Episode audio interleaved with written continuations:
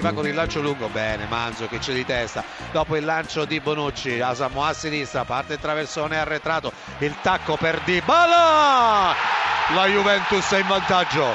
Grandissimo gol di Paolo Di Bala una giocata spettacolare. Con il colpo di testa di Mandzukic a sinistra Samoa il traversone in mezzo la magia di quadrato con il tacco a far proseguire in area di rigore di Bala al volo di destro ha fulminato Donnarumma.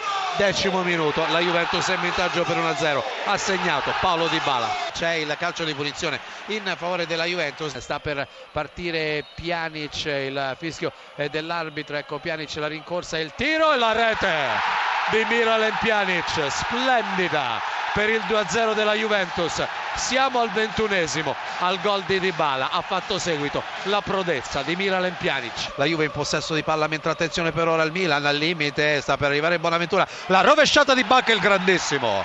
Gol del colombiano che accorcia le distanze con una mezza rovesciata sotto l'incrocio dei pali alla destra del portiere Neto che praticamente è rimasto impietrito al centro della sua porta un fulmine.